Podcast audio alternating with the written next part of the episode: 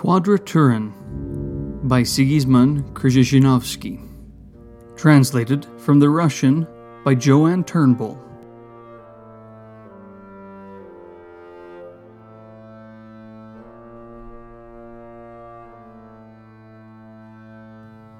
One. From outside there came a soft knock at the door. Once. Pause. And again, a bit louder and bonier. Twice. Sutulin, without rising from his bed, extended, as was his wont, a foot toward the knock, threaded a toe through the door handle, and pulled. The door swung open. On the threshold, head grazing the lintel, stood a tall gray man the color of the dusk seeping in at the window. Before Sutulin could set his feet on the floor, the visitor stepped inside, wedged the door quietly back into its frame, and, jabbing first one wall, then another, with a briefcase dangling from an apishly long arm, said, Yes, a matchbox. What? Your room, I say. It's a matchbox. How many square feet? Uh, 86 and a bit. Hmm, precisely. May I? And before Sutulin could open his mouth, the visitor sat down on the edge of the bed and hurriedly unbuckled his bulging briefcase. Lowering his voice almost to a whisper, he went on. I'm here on business. You see, I, that is, we, are conducting, how shall I put it? Well, experiments, I suppose. Under wraps for now. I won't hide the fact a well known foreign firm has an interest in our concern. You want the electric light switch? No, don't bother. I'll only be a minute. So then, we have discovered, uh, this is a secret now, an agent for biggerizing rooms. well, won't you try it? The stranger's hand popped out of the briefcase and proffered Sutulin a narrow dark tube, not unlike a tube of paint, with a tightly screwed cap and a leaden seal. Sutulin fidgeted bewilderingly with the slippery tube and, though it was nearly dark in the room, made out on the label the clearly printed word Quadraturin. When he raised his eyes, they came up against the fixed, unblinking stare of his interlocutor. So then, you'll take it? Oh, the price, well, goodness, it's gratis, just for advertising. Now, if you'll. The guest began quickly leafing through a sort of ledger he had produced from the same briefcase. Uh, just sign this book, a short testimonial, so to say. Oh, a pencil? Well, have mine. Where? Here, column three. That's it. His ledger clapped shut. The guest straightened up, wheeled around, stepped to the door, and a minute later, Sutulin, having snapped on the light, was considering with puzzledly raised eyebrows the clearly embossed letters Quadraturin. On closer inspection, it turned out that this zinc packet was tightly fitted, as is often done by the makers of patented agents, with a thin, transparent paper whose ends were expertly glued together. Sutulin removed the paper sheath from the Quadraturin, unfurled the rolled up text, which showed through the paper's transparent gloss, and read Directions. Dissolve one teaspoon of the quadraturin essence in one cup of water. Wet a piece of cotton wool or simply a clean rag with the solution. Apply this to those of the room's internal walls designated for proliferspansion. This mixture leaves no stains, will not damage wallpaper, and even contributes, incidentally, to the extermination of bedbugs. Thus far, Sutulin had been only puzzled. Now his puzzlement was gradually overtaken by another feeling, strong and disturbing. He stood up and tried to pace from corner to corner, but the corners of his living cage were too close together. A walk amounted to almost nothing but turns from toe to heel and back again. Sutulin stopped short, sat down, and, closing his eyes, gave himself up to thoughts which began, Why not? What if? Suppose. To his left, not three feet away from his ear, someone was driving an iron spike into the wall. The hammer kept slipping, banging, and aiming, it seemed, at Sutulin's head. Rubbing his temples, he opened his eyes. The black tube lay in the middle of the narrow table, which had managed somehow to insinuate itself between the bed, the window sill, and the wall. Sutulin tore away the leaden seal, and the cap spun off in a spiral. From out of the round aperture came a bitterish, gingery smell, and the smell made his nostrils flare pleasantly. Hmm, well, let's try it. Although. And, having removed his jacket, the possessor of Quadraturin proceeded to the experiment. Stool up against door, bed into middle of room, table on top of bed.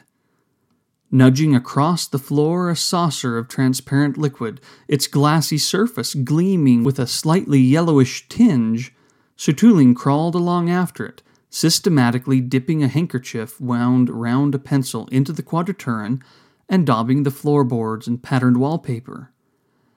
The room really was, as that man today had said, a matchbox.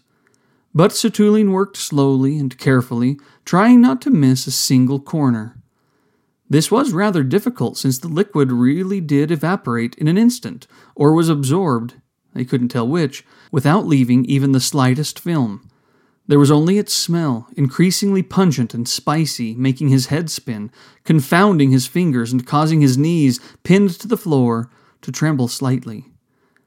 When he had finished with the floorboards and the bottom of the walls, Sutulin rose to his strangely weak and heavy feet and continued to work standing up. Now and then he had to add a little more of the essence. The tube was gradually emptying. It was already night outside, in the kitchen to the right, a bolt came crashing down. The apartment was readying for bed. Trying not to make any noise, the experimenter, clutching the last of the essence, climbed up onto the bed and from the bed up onto the tottering table.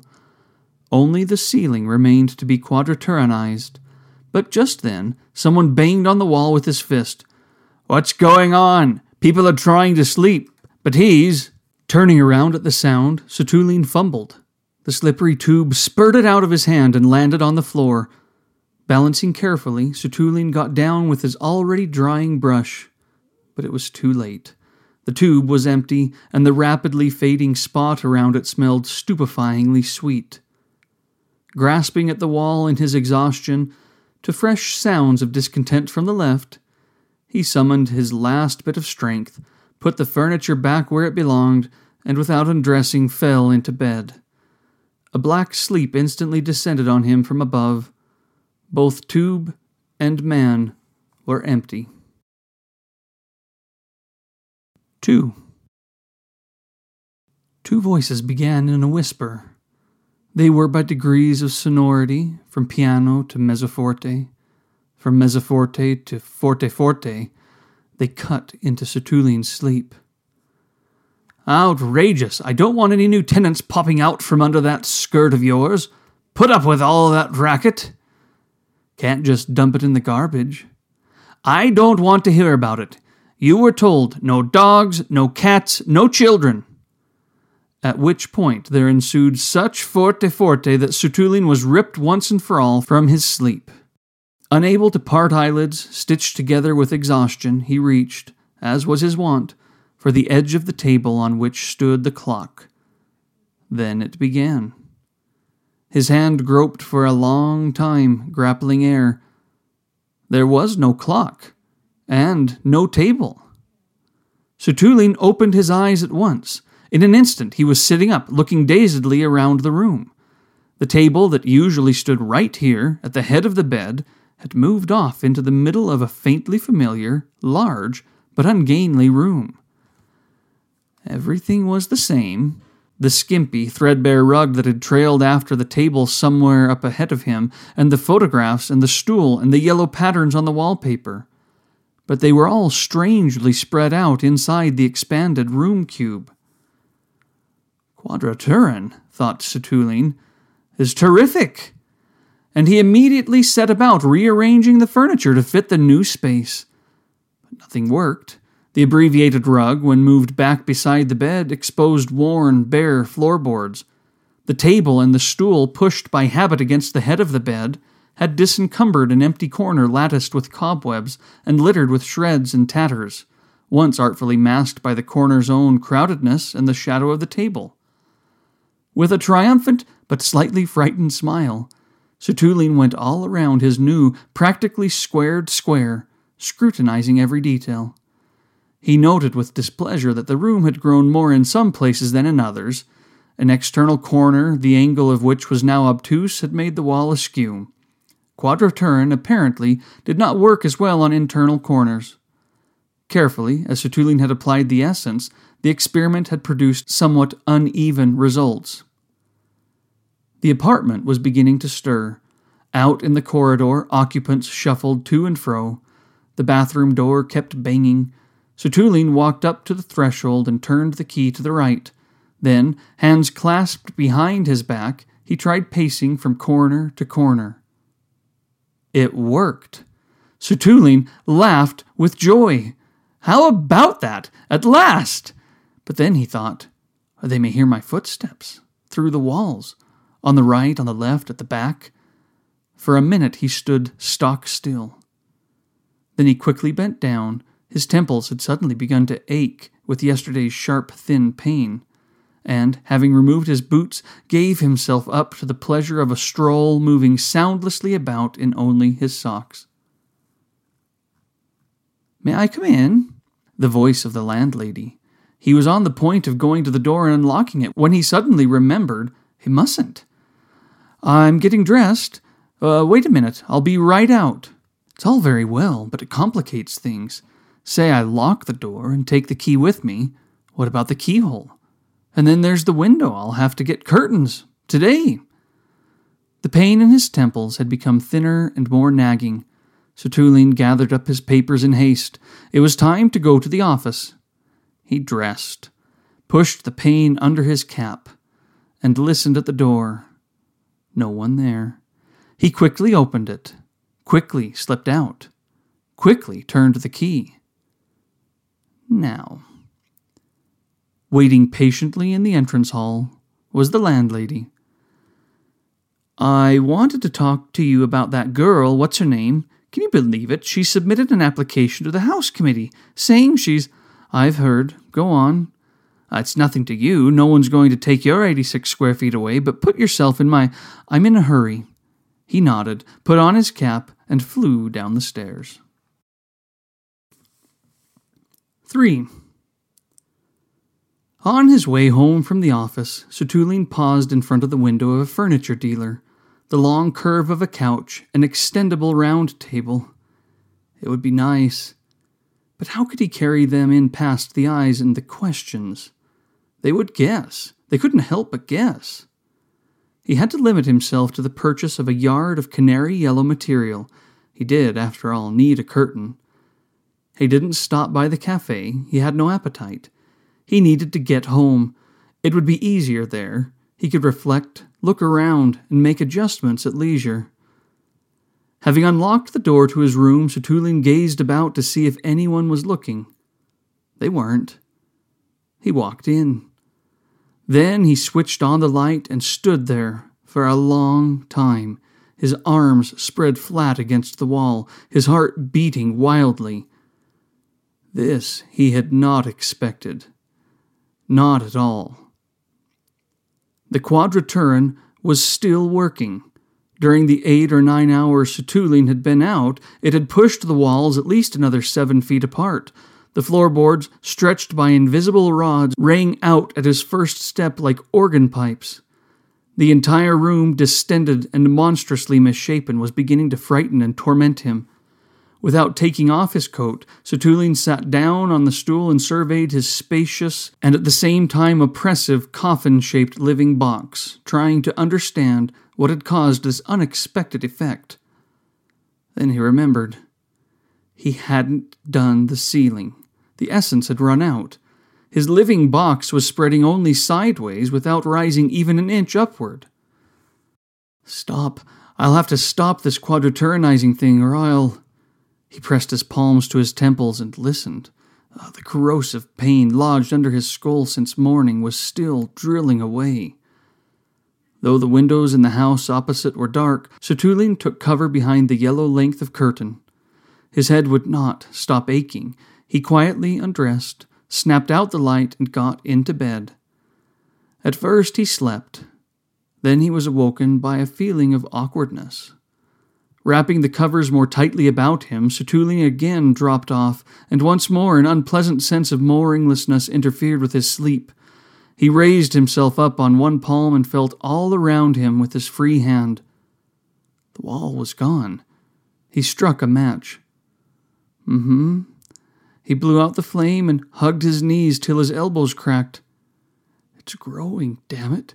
It's still growing.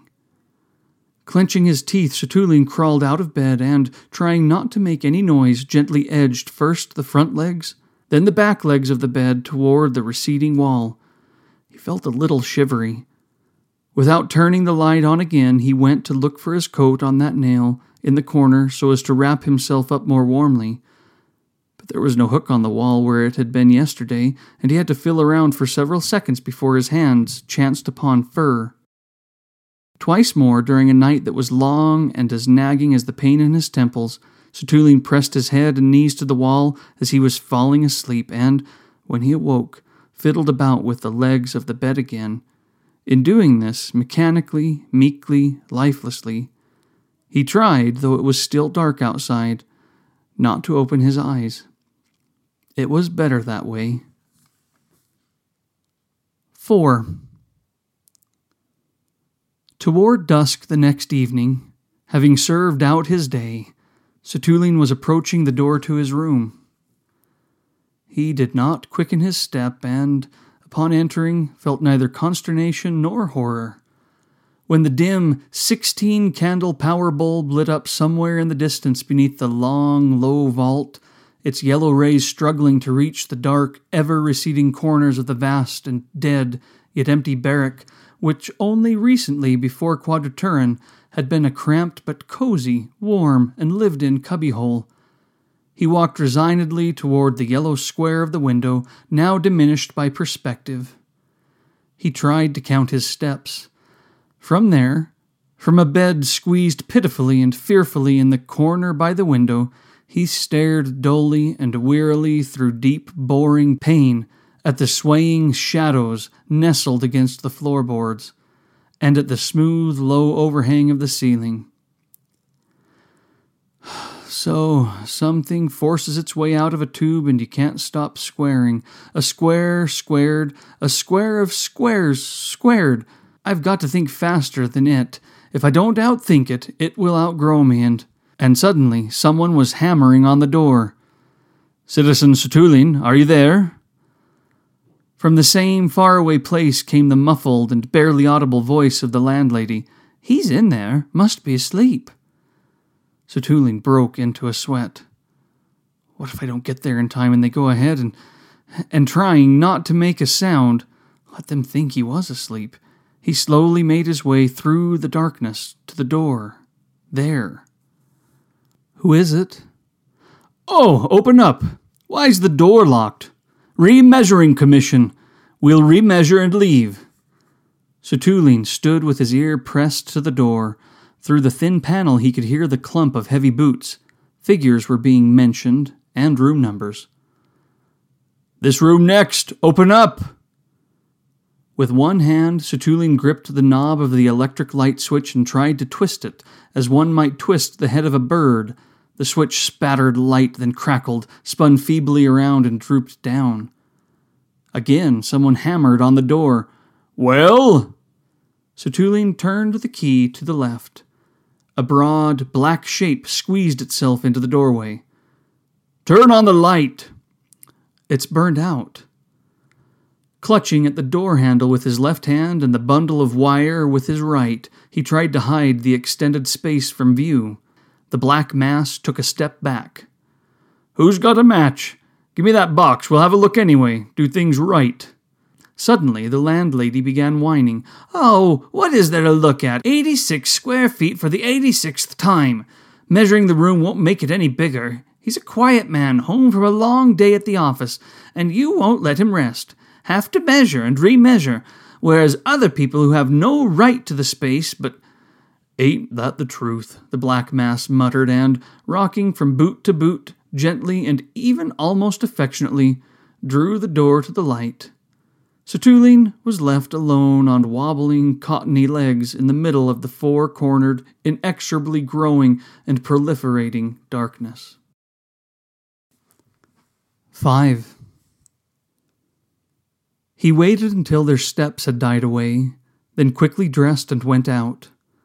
They'd be back to remeasure or check they hadn't undermeasured or whatever. He could finish thinking better here, from crossroad to crossroad. Toward night, a wind came up. It rattled the bare frozen branches on the trees, shook the shadows loose, droned in the wires, and beat against walls as if trying to knock them down. Hiding the needle like pain in his temples from the wind's buffets, Sutulin went on, now diving into the shadows, now plunging into the lamplight. Suddenly, through the wind's rough thrusts, something softly and tenderly brushed against his elbow. He turned around. Beneath feathers batting against a black brim, a familiar face with provocatively half closed eyes. And barely audible through the moaning air, you know you know me, and you look right past me. You ought to bow. That's it. Her slight figure, tossed back by the wind, perched on tenacious stiletto heels, was all insubordination and readiness for battle. Sutulin tipped his hat. But you were supposed to be going away, and you're still here? Then something must have prevented. That's right. This and he felt a chamois finger touch his chest, then dart back into the muff. He sought out the narrow pupils of her eyes beneath the dancing black feathers, and it seemed that one more look, one more touch, one more shock to his hot temples, and it would all come unthought, undone, and fall away. Meanwhile, she, and her face nearing his, said, Let's go to your place. Like last time, remember? With that, everything stopped. That's impossible. She sought out the arm that had been pulled back and clung to it with tenacious chamois fingers. My place isn't fit. He looked away, having again withdrawn both his arms and the pupils of his eyes. You mean to say it's cramped? My God, how silly you are. The more cramped it is. The wind tore away the end of her phrase. Sutulin did not reply. Or perhaps you don't? When he reached the turning, he looked back. The woman was still standing there, pressing her muff to her bosom like a shield. Her narrow shoulders were shivering with cold. The wind cynically flicked her skirt and lifted up the lapels of her coat. Tomorrow, everything tomorrow. But now, and, quickening his pace, Sutulin turned resolutely back. Right now, while everyone's asleep, collect my things, the only necessaries, and go. Run away, leave the door wide open. Let them. Why should I be the only one? Why not let them? The apartment was indeed sleepy and dark. Sutulin walked down the corridor, straight and to the left, opened the door with resolve, and, as always, wanted to turn the light switch. But it spun feebly in his fingers, reminding him that the circuit had been broken. This was an annoying obstacle, but it couldn't be helped. Sutulin rummaged in his pockets and found a box of matches. It was almost empty, good for three or four flares, and that's all. He would have to husband both light and time. When he reached the coat pegs, he struck the first match. Light crept in yellow radiuses through the black air. Sutulin purposely, overcoming temptation, concentrated on the illuminated scrap of wall and the coats and jackets hanging from hooks. He knew that there, behind his back, the dead, quadraturinized space with its black corners was still spreading. He knew, and did not look around. The match smoldered in his left hand, His right pulled things off hooks and flung them on the floor. He needed another flare. Looking at the floor, he started toward the corner. If it was still a corner, and if it was still there, where, by his calculations, the bed should have fetched up. But he accidentally held the flame under his breath, and again the black wilderness closed in. One last match remained. He struck it over and over. It would not light. One more time, and its crackling head fell off and slipped through his fingers. Then, having turned around, afraid to go any farther into the depths, he started back toward the bundle he had abandoned under the hooks. But he had made the turn, apparently inexactly. He walked, heel to toe, heel to toe, holding his fingers out in front of him, and found nothing neither the bundle, nor the hooks, nor even the walls. I'll get there in the end. I must get there. His body was sticky with cold and sweat. His legs wobbled oddly. He squatted down, palms on the floorboards. I shouldn't have come back. Now here I am alone, nowhere to turn. And suddenly it struck him. I'm waiting here. But it's growing. I'm waiting. But it's. In their sleep and in their fear, the occupants of the quadratures adjacent to Citizen Sutulin's 86 square feet couldn't make head or tail of the timbre and intonation of the cry that woke them in the middle of the night and compelled them to rush to the threshold of the Sutulin cell. For a man who is lost and dying in the wilderness to cry out is both futile and belated. But if even so, against all sense, he does cry out, then most likely thus.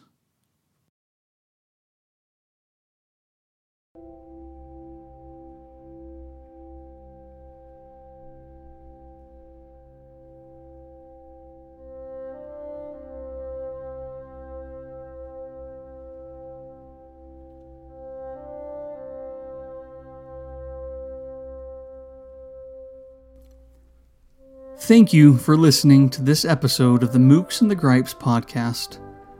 This reading of Sigizmund Krzhizhanovsky's Quadraturin was done with permission from NYRB Classics and is a companion episode to the Mookse and the Gripes podcast, episode 2 The Unknown Man The Silent Screams of Sigismund Krzyzanowski.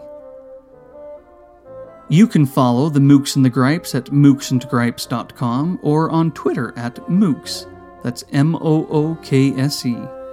You can also get information about future shows on my Patreon feed. If you'd like to donate to the show, anything and everything helps and is deeply appreciated. You can become a patron at patreon.com slash mookse. I've set up various tiers with different perks, including chocolate, bookish treats, and, of course, books. Please check it out. I'll be delighted if you can donate, but no pressure. Until next time.